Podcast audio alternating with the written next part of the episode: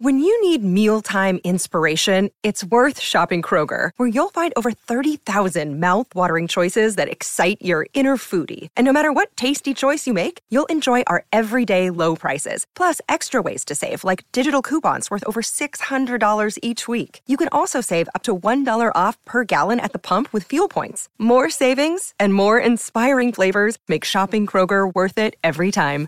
Kroger, fresh for everyone. Fuel restrictions apply. G'day, Mike Hussey here, but you can call me Mr. Supercoach. KFC Supercoach BBL is back and there's 25 grand up for grabs. So what are you waiting for? Play today at supercoach.com.au. T's and C's apply. New South Wales authorisation number TP slash 01005.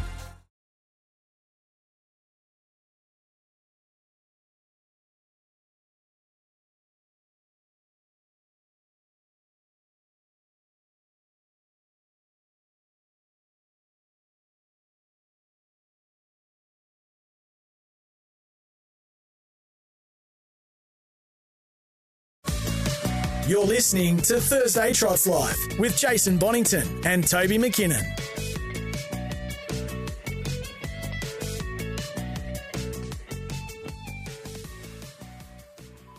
Welcome back to Trots Life and no, still no Roy Roots Jr. So unfortunately, we're not going to be able to catch up with Roy. I've got a few minutes to kill here off the text machine. Big fella says, fingers crossed, race seven at Melton tomorrow night. Uh, yeah, where's the gold goes around? He's got an interesting rival, Jason Grimson horse, second up from New Zealand at Melton tomorrow night. Hopefully you're out there, big fella. I'll be there, so uh, I'll be judging.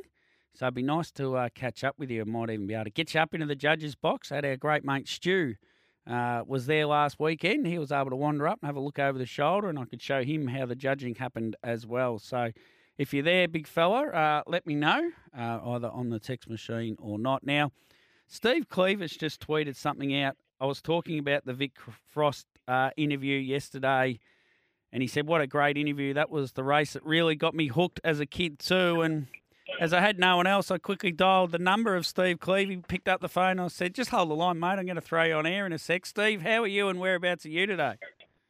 I'm very good, thank you, Toby. I'm uh, just on the freeway driving down to HRV offices. We've got a bit of media training on today. Yeah, we just had Darren Carroll on. He was about to do the same thing, actually.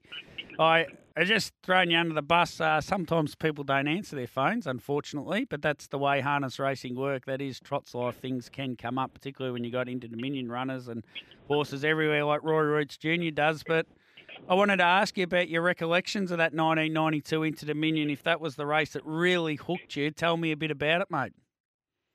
Yeah, that was probably the first Group One race meeting I'd gone to as a kid. Um, I'd been to Moonee Valley a few times. My uncle had horses racing when I was really little, and but never a race meeting like that. And I just remember the car park being absolutely packed, and it took us forever to get into the track. And uh, I'd followed it fairly closely as a kid. I, I used to study, you know, races like you know, just off the back of my head. I just would not stop looking at them and going through them. And and Westburn Grant was one that caught my eye because I knew going into the last heat he had to run third to guarantee a spot in the final. And when he ran third, I thought, wow, he, he hasn't hurt this horse once through the you know the whole uh, series, and he then became my one to follow for the final. And when he came out and won, it sort of you know just cemented that what I was seeing was correct, and it was such a, a massive night. It, it really cemented that that's what I wanted to do. I really wanted to be involved in that.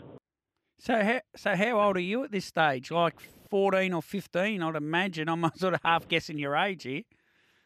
Yeah, so it was '92, wasn't it? Yeah. Yep. Yep. Yep. So I was born in '76. So yeah, I would have been 15, going on 16.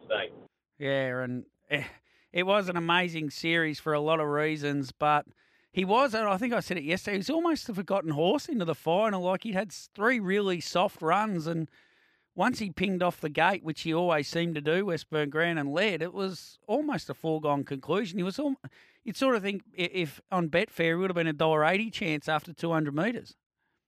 Yeah, correct. And I think I do know I had a little sneaky bet on him, and I think he was like ten or twelve to one with the bookies. So yeah, yeah. Uh, it, it, was a nice little collect, which also helped, uh, you know, trigger the interest. So, so what? What was the next step for you then, mate? What I thought you worked with Johnny Cowdo first. I'm going off memory here. Did you end up approaching someone and trying to get a gig, you know, working at a stables? Uh, no, I was already working at stables. I was working. I first worked for Tony Peacock when I was 13. Yeah. And worked with him for a couple of years, and uh, then I went down to Gators for 12 months. Um, but as I said, I hadn't been to any big Group One meetings. We'd sort of just been to Metropolitan Racing and that sort of thing, but Yeah, no yeah, yeah, yeah. massive nights like that. And uh, and then when I turned 16, I went up and worked for John and Jack Caldo for four years. Yeah, okay. So I was on the right scent then, at least. You're on the ball, absolutely. And other memories from that night? Anything else stand out to you? Do you remember William D winning the Trotters? Or the Trotters would have been the week before, wouldn't it, back then? Uh, no, don't remember anything else. As I said, it, it's just one thing that stuck in my mind was was Westburn Grant, pretty much because I sort of, you know, followed him and picked him out from the heats, and as I said, just that feeling that we don't get to see now. When when you look back at those old videos of Moonee Valley days and Popular Alm and some of those horses, where the car park was just chock a block and you know, trying to get through the tunnel from, you know, the centre of the track into the, you know, where the bookmakers were on the rails and that, it, it'd take you forever. And we just don't get to see that anymore, which is a real shame because that atmosphere is, is what really gets you, you know, your heart pumping and makes you want to get involved into it. You didn't pitch, pitch, uh, pinch the canner off the hay bale and check the distance of your track this morning or anything? Uh, no, I, I did measure out my track when we built it, but I went and bought a measuring wheel. I didn't go as far as Nick, that's for sure. But uh, he's very cluey, no doubt about that. That was unbelievable, that story, wasn't it? I just sort of, I didn't know the answer to that question when I asked it, but, but how would you, you, you're so specific with how you train a horse. How'd you measure it? And how's, how does, how does, I was, I was astounded how he worked that out. It all made sense, but yeah, astounding stuff. Yeah, you uh, make do with whatever you've got on hand, I suppose. That's right, mate. All right, I'll let you go, Steve. Thanks for five minutes, mate, and good to get another memory from that night. And uh, yeah, it was. I I think it's going. It was a very popular chat with Vic, and lots of great feedback off uh, Twitter. So uh, have a good good day today, mate, and I'll catch up with you sometime soon. Will do. Thanks, Dave. There's Steve Cleve, a colleague of ours. He does plenty on SEN. He's on every Monday with uh, Jason Bonington reviewing from the Metrospective Review. And I do like how it sort of flows along the week now with a few different voices. We miss Nikita. I'm gonna. Oh, we do miss Nikita. John nodded his head straight away. Then we do miss Nikita actually, but uh, you got to take everything has its positives and negatives, and uh, the loss of Nikita was some sort of a negative, but the positive is now uh, Steve Cleve on a Monday, Dan Malecki on a Friday. You're stuck with me on Wednesdays and Thursdays, and J Bon has the Tuesday to himself. We've got a bit of a, you've got something different on Trot's Life every week. So, and they're not all for everyone, but some are for others and some aren't for others, if that makes sense. Big fella says, Grouse Toby, we are going out to Melton tomorrow night with my brother and my father. I won't say what you called him, big fella. I'm bringing them out to have a look. Would love that opportunity. Yeah, um, I'm sure you'll be fine getting up the stairs, big fella, and maybe your brother. Um, we, I'm not sure your old man will get right up the stairs all the way to the judge's tower.